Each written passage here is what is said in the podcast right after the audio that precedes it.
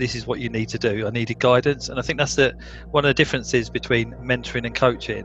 Coaching is allowing you to bring things out of yourself, whereas a mentor will develop you and have that more rounded view of your development and, and your your whole life really, which which has helped me in, in other aspects of my personal life as well as with my career development.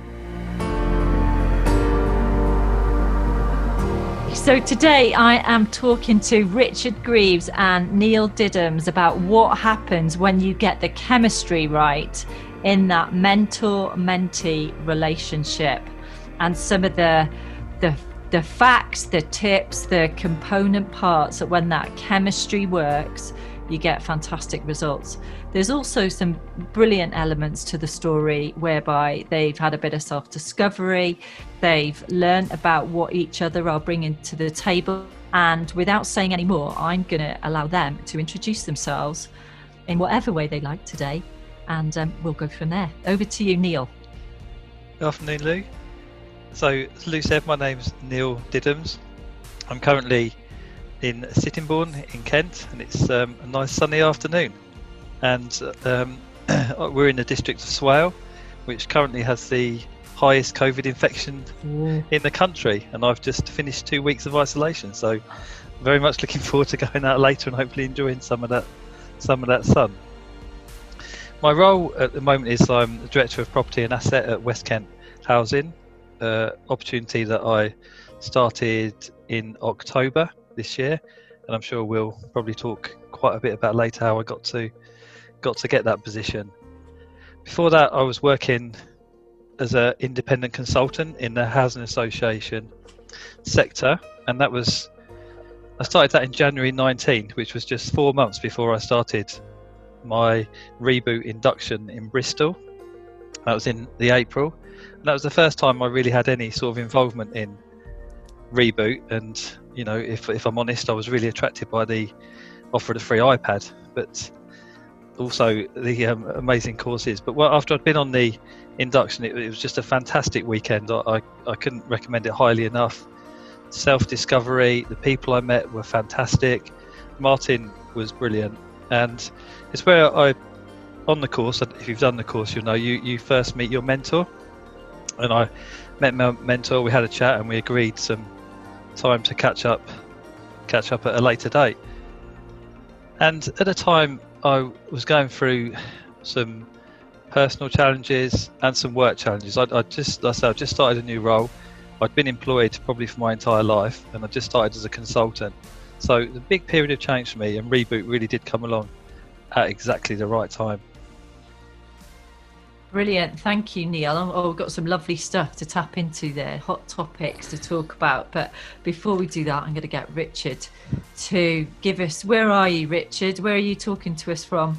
Well, I'm, I'm in God's country, um, and I'm, I'm in Cornwall, and I'm, I'm very fortunate in that as I look out of the, uh, the window here, uh, I'm looking at the rest of the world, and it begins in, in Devon. Um, so yeah, God's country this side of the River Tamar, the rest of the world the other. Uh, what's what's my relationship with uh, with with reboot? Um, well, I've I've known Martin Fricker uh, since 1997 when I when I first met him, and he worked for me.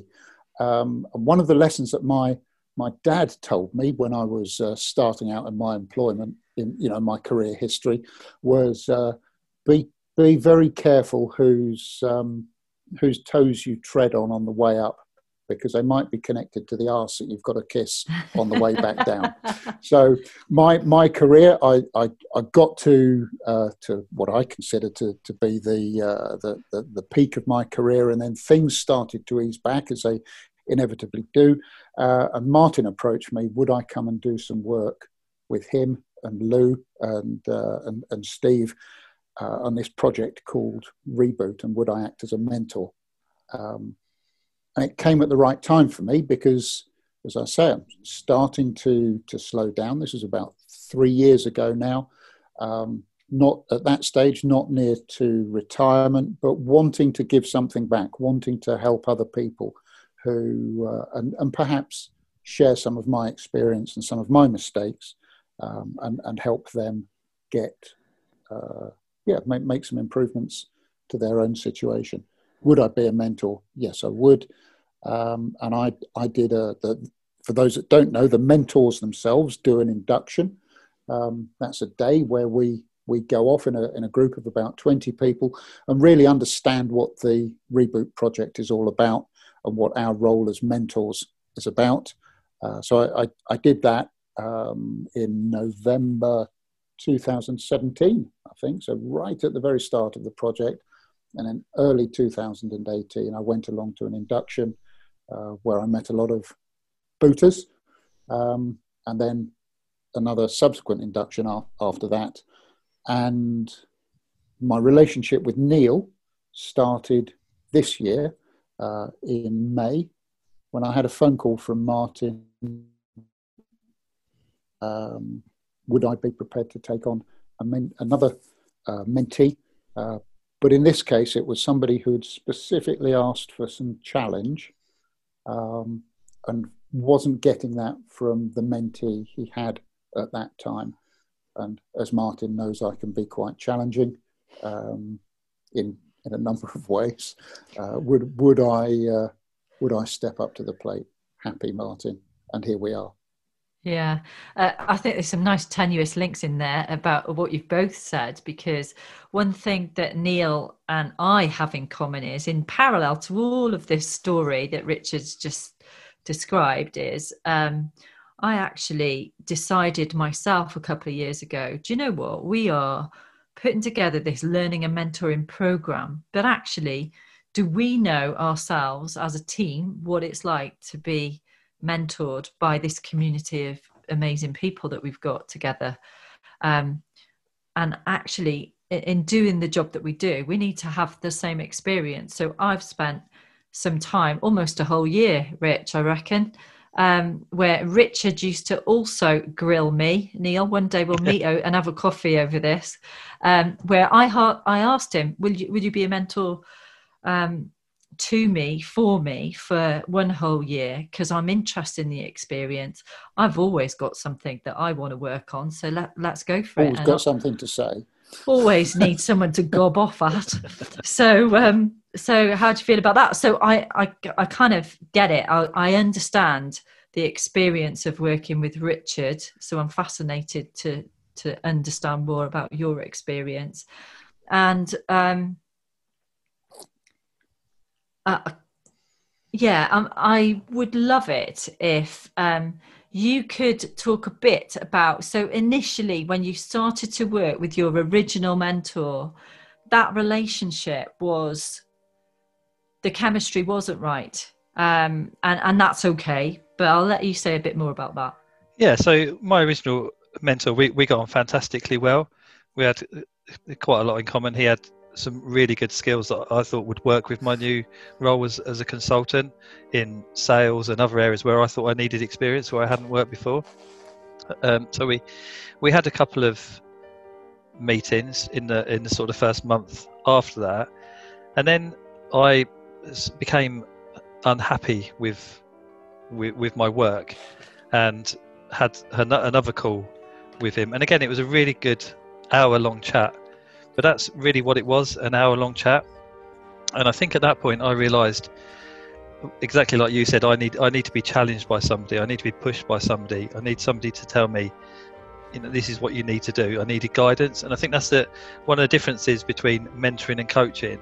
Coaching is allowing you to bring things out of yourself, whereas a mentor will develop you and have that more rounded view of your development and, and your your whole life really, which which has helped me in, in other aspects of my personal life as well as with my career development. So although I got fantastically with a mentor, it wasn't going in the right way.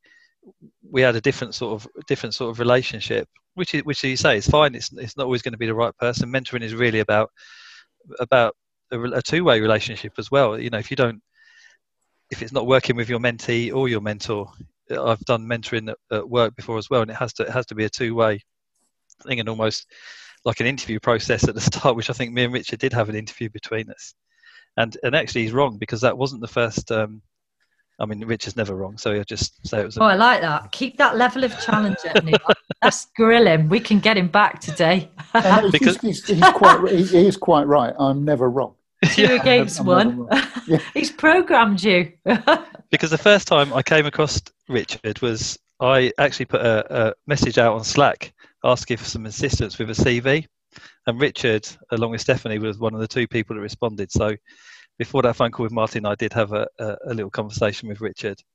Yeah, I remember that now. Yeah. yeah. yeah. So going back to my mentor, I spoke to Martin, um, and that was during the Creating Personal Inca- Impact course. Yeah. Another fantastic reboot course that I'll probably come back to talk about you later. Nearly invented a new course there, creating personal income. That would yeah, that'd be fantastic. Write that down. We need yeah. to do that. and I, I, spoke to Martin that about about my mentor relationship and asked him if it was possible to to change my mentor. And in true challenging Martin fashion, he said no issues with that, but I want you to go back first, give it a go, and make sure you know that that this is the right way forward for you, which I did.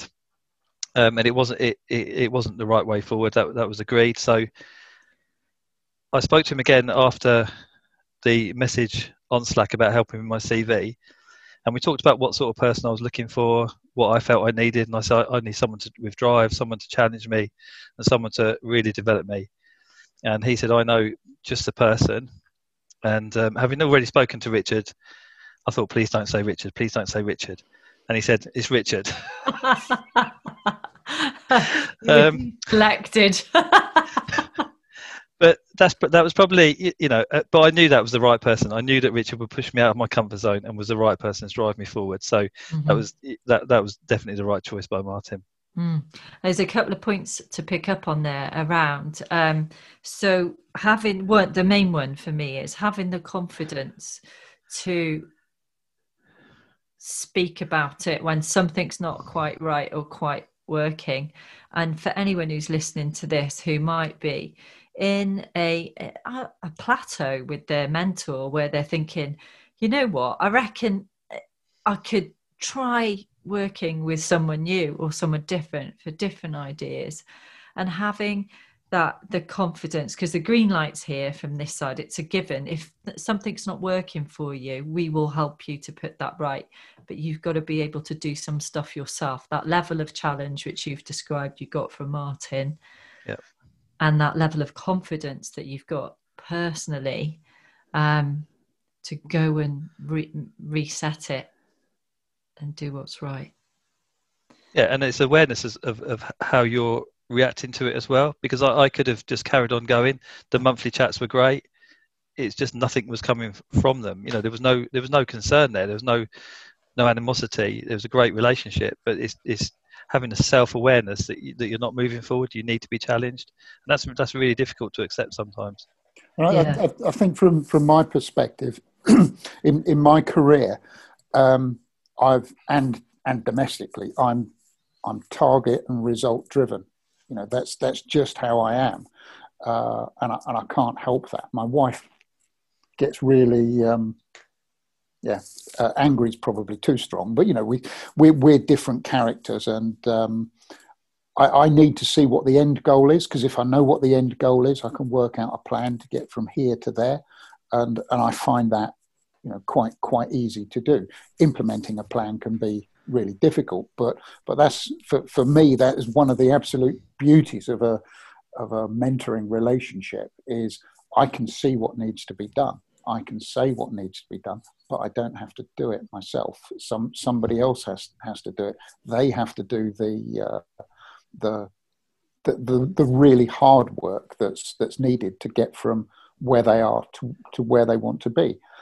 But understanding where they want to be is the first real challenge. You know, it's yeah, you're talking to me. Why are you talking to me? What is it you want to get get? Where do you want to be?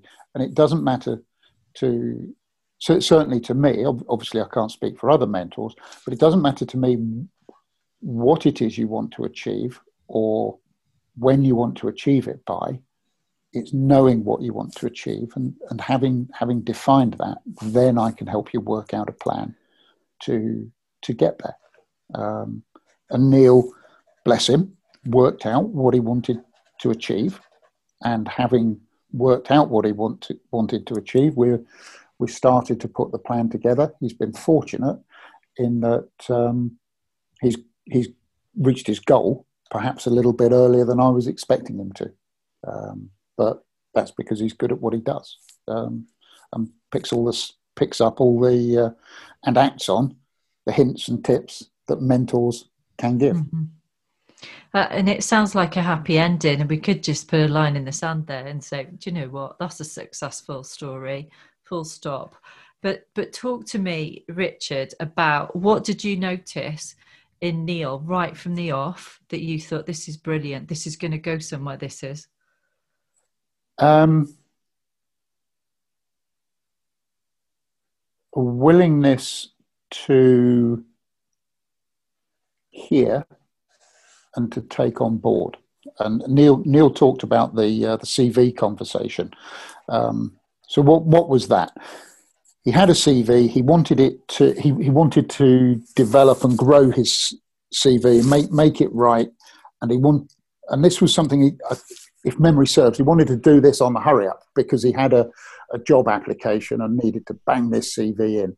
And I looked at it, and yeah, I could see straight away there was a lot of experience there, but it just wasn't presented. And I and I don't mean, you know, what it looked like from a, uh, you know, the amount of white space or the font or you know that sort of stuff. It, it wasn't that. It was the way he described himself, the the way he, you know, he, he didn't. I, I knew that he wasn't making the best of himself just from reading his CV. And I knew that it was, if I was reviewing those CVs, his would have gone in the well, maybe pile um, as opposed to a definite yes. And my first task was to get him to the definite yes. Um, well, that's, that's what I felt was the advice he, he wanted. So I looked at the CV, I phoned him up, and I said, Well, it's, it's not good enough. Um, and it's not good enough because bang, bang, bang. And I could almost feel him at the other because it was on the phone. It wasn't. Uh, it wasn't on a, a, video call. I could almost feel him sort of being knocked back. Christ! Oh God! Oh dear! Um, but within a couple of days, the CV came back to me, and it was it was like it was from a different person because uh, I'd, I'd used my experience to say this is what you need to do and he did it. So it was responding to that challenge that when i think it was about a week or so after that martin gave me a, a call would i take on somebody else? It's neil. Um, yeah okay more than happy because i know there's somebody here who is prepared to listen to to what i have to say. Yeah um, and and take uh, and take note that said uh, you know, I'm, our whole relationship um, isn't just one way with me saying, Neil, do this, Neil, do that. He's very, very good at pushing back and challenging me and saying, well, why do you think that, Richard? So that I have to sort of justify what it is that I'm saying so that he understands it, so that he, he knows that, it's, that there's substance behind it. Mm-hmm. And, and when he's picked up that substance, um, yeah, okay, got that. I can do that now. I'll, I'll, I'll go away and do it. So it's, it's not just a case of blindly accepting what your mentor says. Let's have a bit of pushback, a little bit of challenge there as, as well. And, and that's what I'm talking about when we talk about the the ingredients or the the chemistry set or the right chemicals coming together to make the potion that you want. That's what I'm talking about. That level of pushback, that comfort or discomfort or the, the level of comfort around the discomfort um, that and it just all feels okay and operating in that space hmm. whereas there is the ebb and flow um, where you you're neil's challenging richard to actually objectively think through what he's just articulated and vice versa it yeah. happens the other way around and one of the things i did I, I don't need to do it now with neil because we've, we've got the relationship. But one of the things that I did right at the beginning was at the end of the session, we would agree in the same way as you would with, uh, you know, with a with a line manager, if you like, you'd get to the end of a meeting and you'd you'd do a little summary and you'd say, right, okay, we've agreed that you're going to do this and you're going to do it by this time, and that and that's both ways, you know, because I, I, was. Uh, um, uh, suggesting that Neil reads some particular books and so on. So I might have to send in the title or the author, you know, that sort of. So that's an action on on me. So we would agree as a set of actions from the meeting.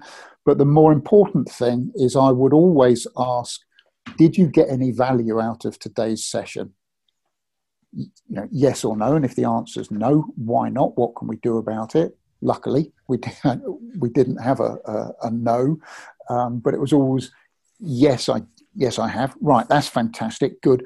Do you want another session? Um, and yes, I do. And then we'd arrange when when that was.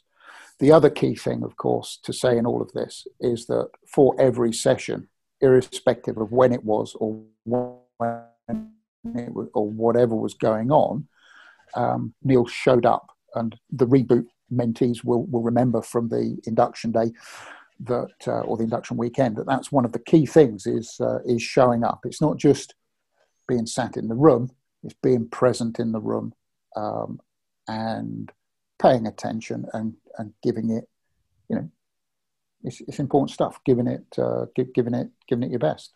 And neil yeah. did that every time. Yeah uh, and in the very first podcast of this series is a conversation with me and martin and it is about that very thing are we going through this entire experience with our eyes shut or our eyes open? And if our eyes are open, are we sending, you know, these requests out to the universe or the mentor, or call it what you want, about what we actually specifically want? And it's mm. that level of presence that makes the difference around what, you know, how much we get from the learning and the interactions along the way. Um, so, on that subject, Neil, you get to share now. How did Richard show up for you? So I think from that first meeting, as, as Richard talks about for the CV, Richard showed up.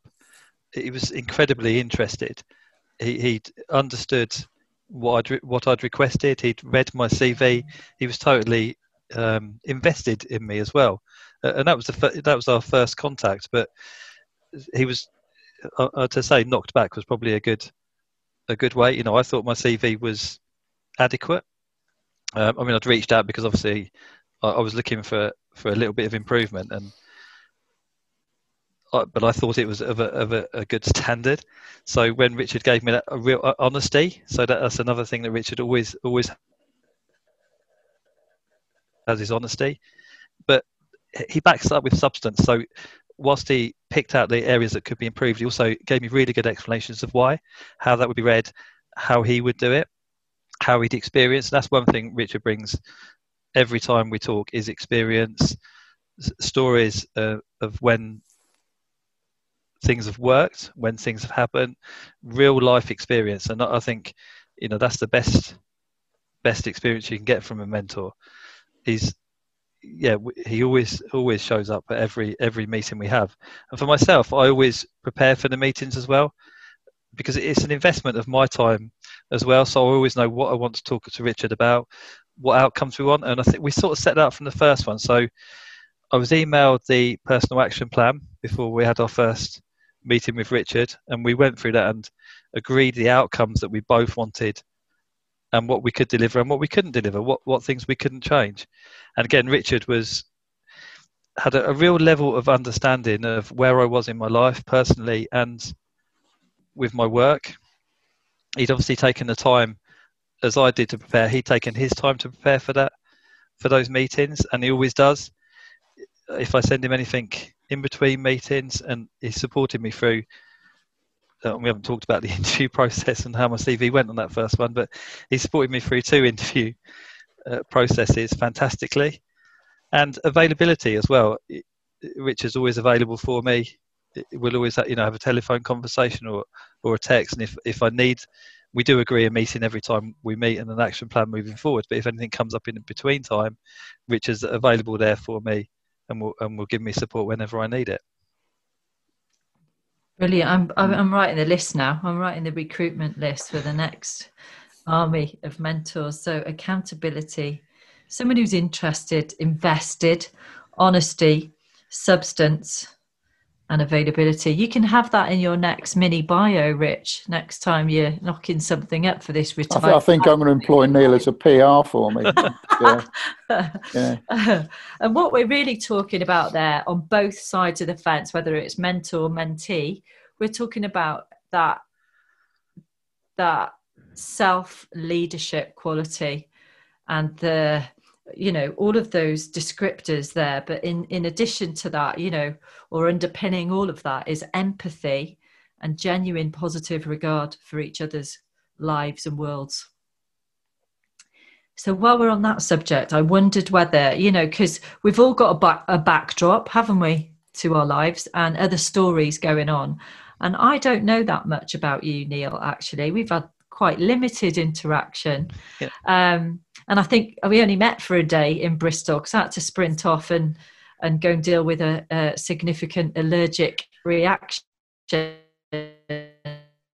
a child. But um, I just wondered whether you could share a little bit about the the story because the the work thing fits into the the life backdrop, doesn't it? So is it okay for you to share a couple of things? Yeah. So the I mean the journey. So as I said, I was when I started in April, I'd just recently changed roles uh, to a consultant for the housing associations, and I'd also come out of a 20 year marriage in the December of that year as well. So there's lots of things going on personally and work wise. And I think as as I went through the mentoring process previously, those two things were separated so we didn't really discuss any of the personal issues but we did all the time was was spent on the career. But if you're not stable and understanding where you are in your relationship wise and your home situation it's difficult to sort of move forward with the work and understand your whole development. And that's so when i first had the first meeting with richard and we went through the uh, action plan half of it was about my career development where i wanted to be and how i was feeling with work. But a significant part of it was where I was personally and what my personal situation was because in the in the two years that hadn't changed significantly. That was still in a very similar situation was was causing me concern. But Richard picked up both of those items immediately, didn't separate them out, but dealt with them separately, and we we had an action plan of how we would move both things forward, and that that really has changed. And interestingly, our last meeting, which I think was probably just a couple of weeks ago, we haven't discussed the personal one for a little while because obviously Richard's just seeing a lot more positivity coming from me and seeing those that that's all okay now. But we did go back and touch and just recap on where we were with that, and Richard just requested an update on that situation. Yeah, and and now you've got and actually over to you richard on this one because when you get because we meet so many different characters in in the work that we do um, so when we come up against slightly more emotional uh, family relationship circumstances and we've all got them in one way shape or form how do you how do you manage that? So what typically do you use to manage those hot spots? Um, it when these things are raised, for me, it brings a real icy chill down my spine. Um, I'm not terribly empathetic. Um, I'm not terribly sympathetic. Uh, I find personal relationships quite difficult. Um, I, I'm not a very. Uh, I'm, I'm, I'm a bit of a loner. I'm not I'm not antisocial or anything like that. But I'm, you know, I, I prefer my own company and doing doing my own thing. So when somebody says, in in the nicest possible way, I'm having trouble with my p- personal life, this this and this, it's like God. Well, how, you know, how on earth can I help you solve that? Um, because you know it's it's emotive, isn't it? It's, it's, emotion, and I don't I don't do emotion. That's other other people do that. Uh, I, I, I I don't get involved in emotion. Um, so what what do I do? Uh, I, I just fall back on my work experience. Right, what's the problem? Where do you, you know, what's the situation now? Where do you want to be? Uh, what steps can can you take to get from where you are to where you want to be, and, and treat it like just another project, um, which may sound sort of, uh, I, I, don't know, callous and, uh, and unfeeling, but um, doesn't mean I don't care, not not for a second, but uh, but that's that's how I that's how I approach things. You know, what are the steps I need to go through to get from where I am to where I need to be. Um, that said, I mean, it, you know, I, have been married for. I've been with my wife since 1984. So what's that? 36 years. Um, it's ne- it's not always been a bed of roses. It there have been ups and downs, of course there have. Um, and we've worked our way through it like like you do. Um, and we've we've been close to the edge as well, you know. So I guess I must have in, in the conversations with Neil, um, I must have drawn on that personal experience as well as using what I would call the uh, you know the the business management techniques to solve a problem. Mm-hmm. Um, so that, yeah. that's um, that's you know for me listening to that, I'm thinking, well, actually, that's all the more reason to come to you, Richard, because you have a great skill in taking the heat out of it. Take the emotion out and let hang on let's look at this. Let's put it on the table. What we're talking about here? Right well that's not working. And and there's that rational logical let's make this real here for a minute. Forget all the emotion. And sometimes neil i don't know whether you agree with this but that's what we need isn't it in those moments? Yeah very much so. And i i would agree that richard um, isn't very sympathetic but i would probably disagree with the empathy slightly. Somebody once um, said to me or said what's the difference? And they described it as if if you'd fallen down a well um, sympathy is somebody getting in the well with you and saying it is really terrible down here, isn't it? And empathy is them standing at the top and saying, "I need to get you a ladder to get you out." And that's that's what Richard did at that time. He said, "Right, what's the situation?" and quite, you know, what's the worst? And then what? And then what? So, you know, and I was like, "What if I lose this?" And he's like, "Yeah, and then what? What would that mean? Where would you go then? What? How would you live then?" And really challenging, you know, and then what? All those whys to get me to to get us to a point of right. So this is actually what the what the issue is. So yeah, he did take the emotion out of it and, and dealt with it, and we yeah, it's, it has significantly moved on since since mm-hmm. then with Richard's support.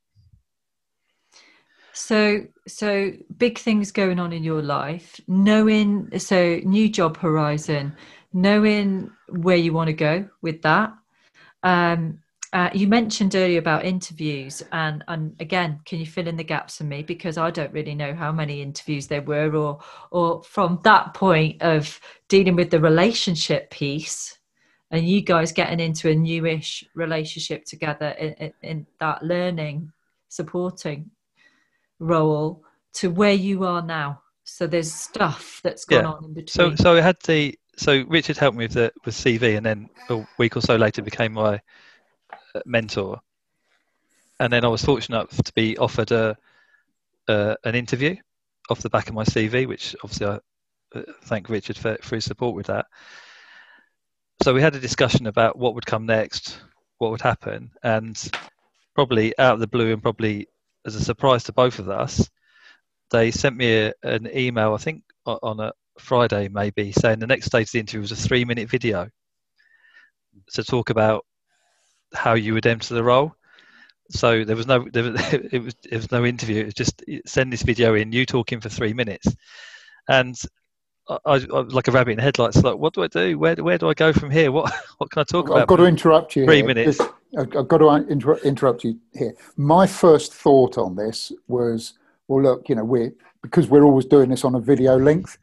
Um, and every every meeting that we've had, Neil has been sat in his sat in his front room, on the yeah. sofa, you know, with a laptop. Uh, it may, maybe it's on a de- on a coffee table, or maybe it's on his lap. But I'm thinking, hang on, we can't do this. But what do they want? They obviously want a head and shoulders video, don't they? So, so that's what I was thinking. Oh God, we, I've got to help here, I, but I don't know how. Back to you, Neil. Sorry. Yeah. So me and Richard had a telephone call about how we how we would deliver that and, and how we wanted to move that forward. And I started to so I was starting to think about some of the courses I'd been on, and we was talking about dumb goals that came from the original reboot course and of some of the creating personal impact course as well about how we would do the video.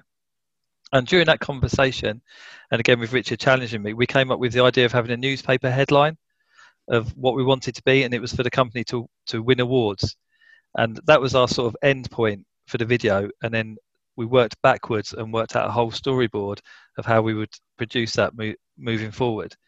So I spent the weekend creating the video, which actually went extremely well. Luckily, my eldest son is at university studying sound at Farnham UCA, again with the support of the Eager Trust with a bursary as well. So more thanks to Eager for that and um, yeah, so we we submitted that, and then I was lucky enough to be offered a second interview off the back of that. I, th- I think Neil is underselling himself here. He's, he's absolutely un- very dry himself. description. we we worked through um, this whole video and what he was going to say and how he was going to say it, um, and so on and so on. Um, and then I saw the the actual video, and it it was it was like watching News at Ten. Um, it Neil was standing standing in his garden. The sun was shining. It was a you know a talking head. There was a, a, a decent decent background.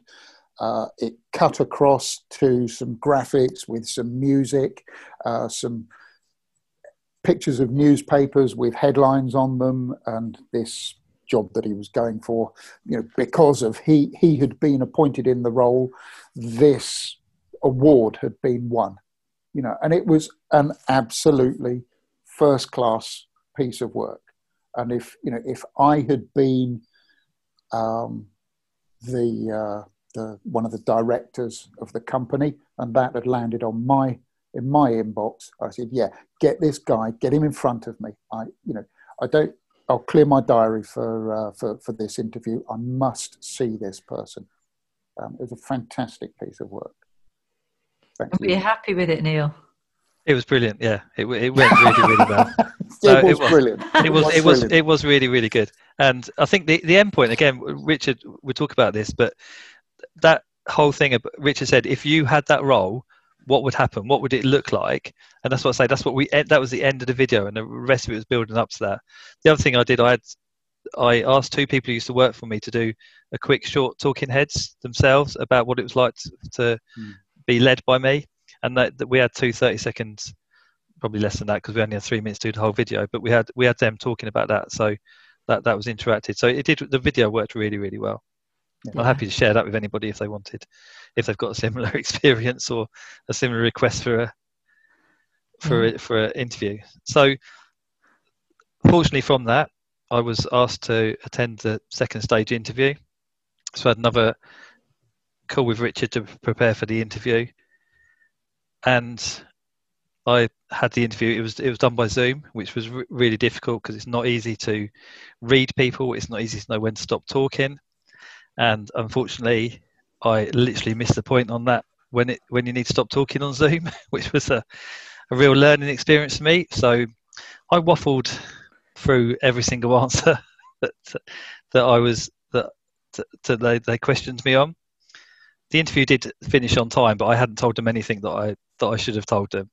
I think all of the advice that Richard had given me for not waffling, short, sharp answers to the point, this is where where where we're going to be. Just left my head for that day. So, unsurprisingly, I wasn't offered the the position after that. Wow. So I was thinking you're going to get the job then. See, okay. So how did you cope with that, and what was what happened then in the relationship with you guys? I was uh, I was really disappointed, really disappointed, and even more so when they told me that after the video I was actually in first place for, for the role. and, and, yeah, I, I I scheduled another another call with Richard. Obviously, I gave him the news straight away once I'd heard, and then we scheduled a, a catch up in. and I, I was I was pre- feeling pretty beat up. So it'd be interesting to hear how Richard feels that meeting went afterwards. Um, well, you were pretty beat up, uh, but I, I think the in in that meeting the um, the point is that you knew you knew you'd stuffed it, and you knew why you'd stuffed it. You knew, you knew exactly what what you'd done, and so you know it's it's always great when you go to an interview and you and you get a job, and nobody wants to hear you bang on about learning experiences and so on. But but you really learned something in in that uh, from from that from that failure. Yeah. Um, so it, it was about getting up and uh, and and starting it starting again. And as I recall, we at, at that point um, we we started exploring. Well, do you really want to um, go off and you know leave leave the small company that you're working with and go off to work with somebody else? What was it you really wanted from a job? What what was the uh, the autonomy that you were after? What was the money you were after? Um, what was the nature of the work, and so on and so on. And, and we worked out a number of uh, a number of different strategies that might help you to uh, to to get to that point. And I know you had some of those conversations with your the the guy that then was was your boss to to explore if there's a different way of progressing within the company you were with. And again, as I recall, you know your your boss was sufficiently impressed to um, to give you a small pay rise, if yep. if I remember rightly. Yeah. Um, and then I and, and I can't I gen, genuinely can't recall now, but uh, at some point you came. We we had a session, and you said, "I've applied for another job, and I've got an interview. Can you help me?" Um, and, and can can you help me prepare for the interview? Yeah. So going back to that first meeting and something that Richard introduced me to was um, Ikigai, mm.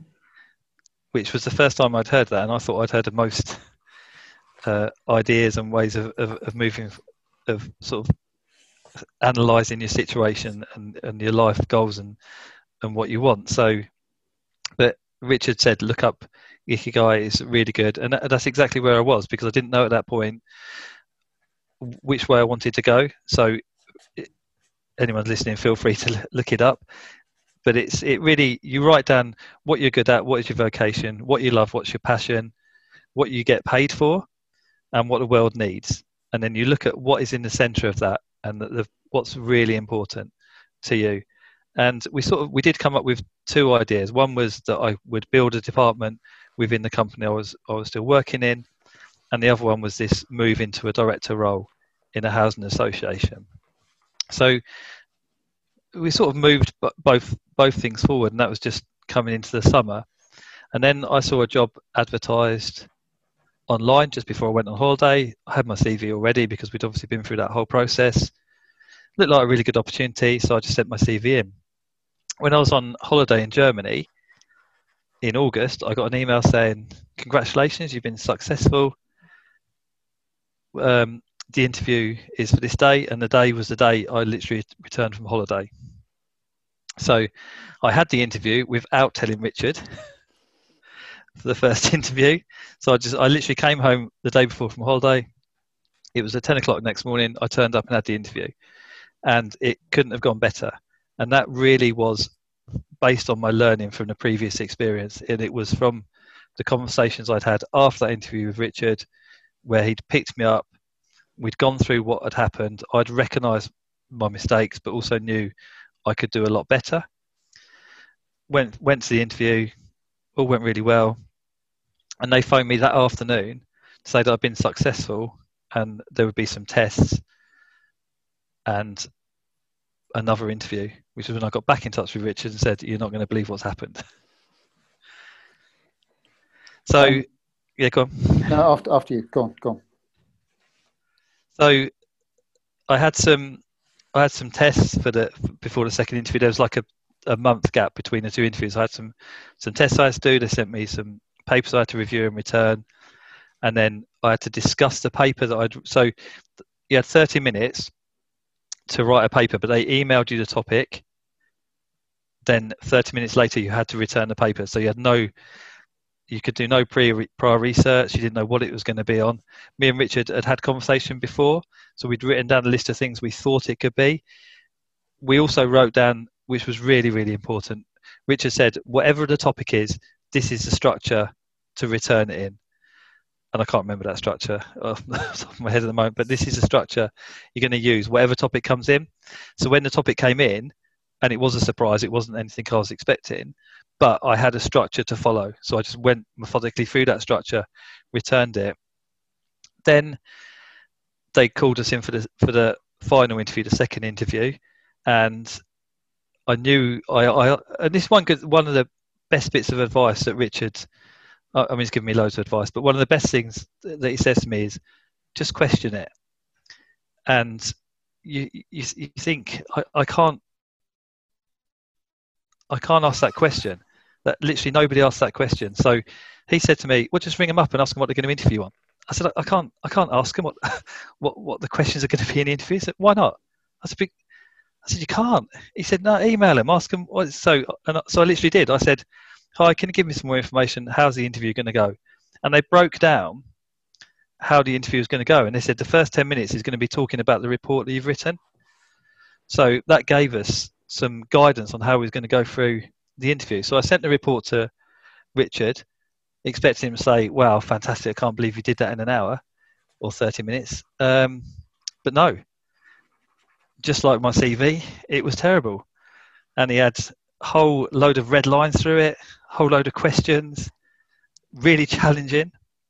So we we had a pre we had a meeting before the interview, which which was terrible. And I thought I just can't go for the interview now. This is I don't know anything. Um, but he, he, he we went through the report. He was really challenging, and that just did me. That was just fantastic. The, the, the best preparation I could have done for going into the second interview. I like that. That's a bit like um, the, I guess, the metaphor of we go into like the healthcare system, for an example here. We go in and we get a diagnosis on something, and because we have somebody of the medical profession perhaps sat in front of us who holds all the cards and all the knowledge and all the power we become powerless. Or we give ourselves that that label for a moment don't we? And then we don't ask any more questions. And then we walk out and we start worrying about what they've just said but we never ask the question. So i like that. I like that you phoned up and then they told you everything. So that was great. Well for me it's it's this this is dead easy stuff. You know they they don't invite you along. No nobody invites somebody along to an interview to see them do badly because you don't want that. You want people, you want to see people's best so that you know that when you spend your your hard earned company money on that individual, you know, you're you're going to get value for money. And you know, and it is big money. So if if you've got somebody who's earning 50, 60 grand a year, that that 50 or 60 grand a year is going to cost the company 70, 80 grand a year. You employ somebody for four years, what are we up to? Half a million pounds? Mm.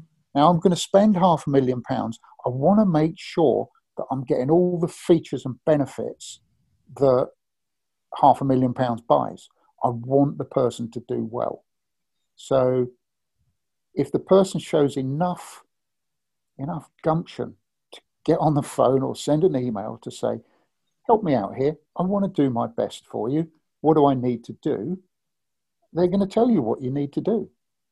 Um, and if they don't, then you've got a decision to make, haven't you? Do I really want to work for an organization that isn't prepared to help me out? And actually, no, I don't. Uh, I'd rather work for a company, for an organization that will help me out, that will support me. So yeah. it's an indicator. An interview is always a two way process. It's not just about you um, being exposed to uh, to the great and the good you know, it's, it's the other way round as well. Do I really want to work for these people? What can I take from the way that they've behaved in this interview? Uh, and do I want to work within that culture? So, Neil picking up the phone or emailing, which, which, whichever it was, and them giving him the answer, did a couple of things. One is it made Neil feel, or at least I hope it made Neil feel more comfortable about the process. That's on the one hand. But on the other hand, if there had been two absolutely equal candidates, Neil would have been just that little bit better than the next candidate because he'd shown a bit of initiative uh, and and maybe even you might even call it innovation by getting in touch. Um, so yeah. he gave himself an edge. It's a cracking story, and I think there'll be loads in there for anyone who's going through that process. And I know because I sit at the the beating heart of reboot and the headquarters, and I see all the messages and the types of help that people need from us and and the mentor community. So I know hearing that and people listening to that will take something away about some really practical, very quick wins that they can they can use. So uh, I want to rewind a little bit. You mentioned Ikigai. Yep. And um, I would like you or, or Richard to expand on that if you don't mind. I, I know what it is, I've come across it a number of times, but I'd love it if you could describe that for anyone who's listening. Um, Ikigai is a, is a, a Japanese thing. I, I don't know the origins of it. Um, but if, if you if you Google it, it's spelt I K E G A I, Ikigai, um, and then look for Google. You know, look look for the images. What you'll see is um, is four four circles, uh, four overlapping circles, and each each circle overlaps with two others, sort of around the edge, but all four circles overlap together in the middle. And as, as Neil said earlier, uh, each circle represents something uh, about your, and you, you, you, can use it for your personal life, you can use it for, for your work life and, and so on. But, but each circle represents what do, the first circle is what, what do I enjoy, enjoy doing? I love going, I know, I love going fishing, might, might be an example. Um, what does the world need? Well, the, you might put in there the world needs food, for example. What are people?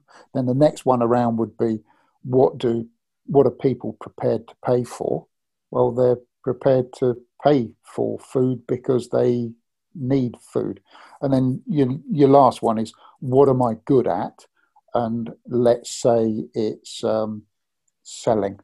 So where those things overlap, right at the center of that you might get yourself a job selling fishing tackle or selling uh, or selling fish in a market or some something like that. So you're you're actually doing something which which is al- aligned to something something that you that you actually enjoy.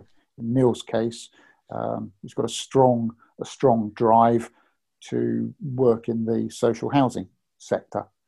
Um, you know, for, for what whatever for whatever reason, because you know he's got the right skills, he's got the experience, people are prepared to pay for it, etc., etc. Um, and and that that was the uh, that that was the answer. So yeah, it's ikigai. Good, good, good. And I know that people will go away and Google that. I think it's a useful yeah. tool and tip. Uh, and there are more and more conversations these days and, and, and much more stuff that I listen to around sense of purpose and connecting to what am I good at? What what do I like? And how does it make me feel, etc. So more mm. people are on this quest to feel that connectedness. Um, and we're, we're going to be wrapping up this conversation soon, but uh, I wondered, Neil, whether you could, because I know there are other learners and listeners in this community who do work in that social housing sector and they work there for very specific reasons. And it is because it's connected to there it's close to home. It, it's there's a sense of purpose attached to it because the reach that that sector has and the impact that that sector has is significant. And i wonder whether you had any words on that for us. I mean, I think, yeah, exactly that, and that's why I work in why I work in that sector. The the making a change every single day to people's lives and providing a home, a community, a social value to everybody is is the reason I do it.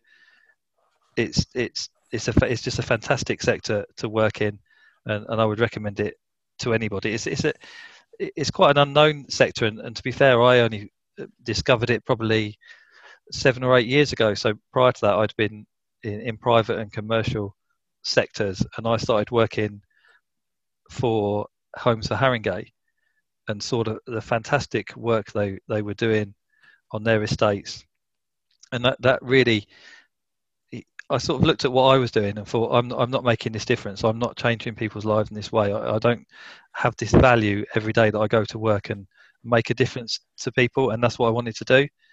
So I made it my purpose then to get a role in social housing, following on from that, and I was fortunate enough to to do that and drive that through. And I and I stayed in that that sector since. And then one of the reasons I I had, I had a a good job working for a, for a housing association, but I wanted to experience more and see more of the work that was going on, and that's why I decided to go and work for the consultancy to move around the sector and provide best practice and try and align the sector. And, and I think, and, and obviously I've gone back into working for a housing association now, as, as we've said, as director of property and asset. And what I now want to see is housing associations coming together to deliver the real emergencies we've got. You know the building safety grenfell was horrendous and should never happen again.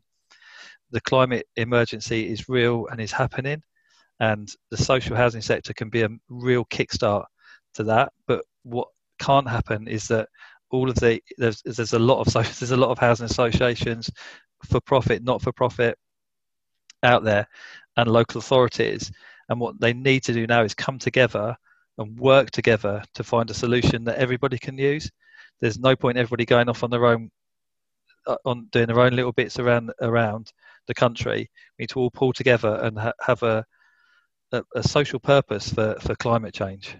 Mm. Powerful, powerful stuff. Um, so before before we wrap up, then I wondered whether you could lead from that into how you. So we we know how much Richard has helped Neil out I'm wondering, Richard, what's been the learning and the big takeaway from being in this fantastic relationship with Neil? Well, I think there's um, there's a, a, couple of things really. One is um, mentoring is I, I, I, really really enjoy mentoring. I really do um, because it's you know, it, it just gives me such a buzz when when somebody follows the advice that I've given, that I've offered, um, and then as a consequence, as a direct consequence of that, they they get a big win. I, I, get an incredible buzz out of that, real sort of vicarious pleasure. Um, but it's it's not easy. It is challenging. And Neil, half an hour ago, spoke about um, the fact that I'm always prepared, that uh, that I've done my homework beforehand, that I'm prepared to challenge, and, and you know, and, and all of that stuff. Well, I've got to because he's on his toes. You know, he's he's he's he's, he's a good boy. You know, he, he, knows what he's talking about. He's not silly, um, and and sometimes some of my challenge is because I've I've taken a bit of a a bit of a knock from him with without him realizing it. You know, it's oh God, where do I go now? You know, I've not come across this before. This is this is an issue for me. I I need to give myself a bit of space, a bit of time to think. So I'll come straight back at him with a little challenging question, make him think. That gives me the opportunity to uh, to to just think through. So so there are two two things. One is yeah, you've got to, if you're going to do your mentoring and you're going to do it well, you've got to be prepared. Um, you, and you've got to be honest. You, you, and I think you, you've got to, you've got to challenge, but be prepared to be challenged as well. Mm. I don't know if that's three things. But, uh, you can have as many as you like. It's Christmas. Help it's yourself. Christmas. It's Christmas. I, I, yeah, I could go on. I could go on. So, so for me, this has been um, so my intention for asking you to come and have a chat about this this journey of discovery that you've described so beautifully is the intention is to bring these stories what we've got so many access to so many great stories um, with lots of different twists and turns and i want more and more people to hear about that. I want more and more people to hear about the effort and the hard work that you guys put in not us you.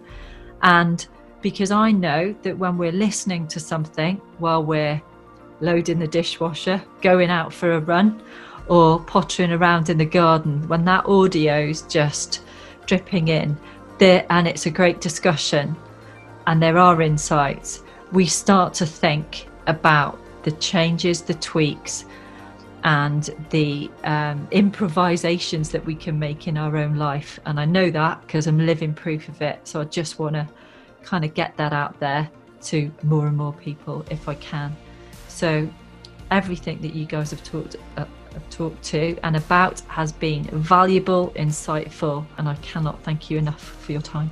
Thank you, Lou. Thank you. Thank you, Lou. So, tomorrow we will be talking to the lovely Trevor Mortimer, and he will be talking to us about what he came to reboot for. What did he want in his shopping bag uh, compared to what he actually got?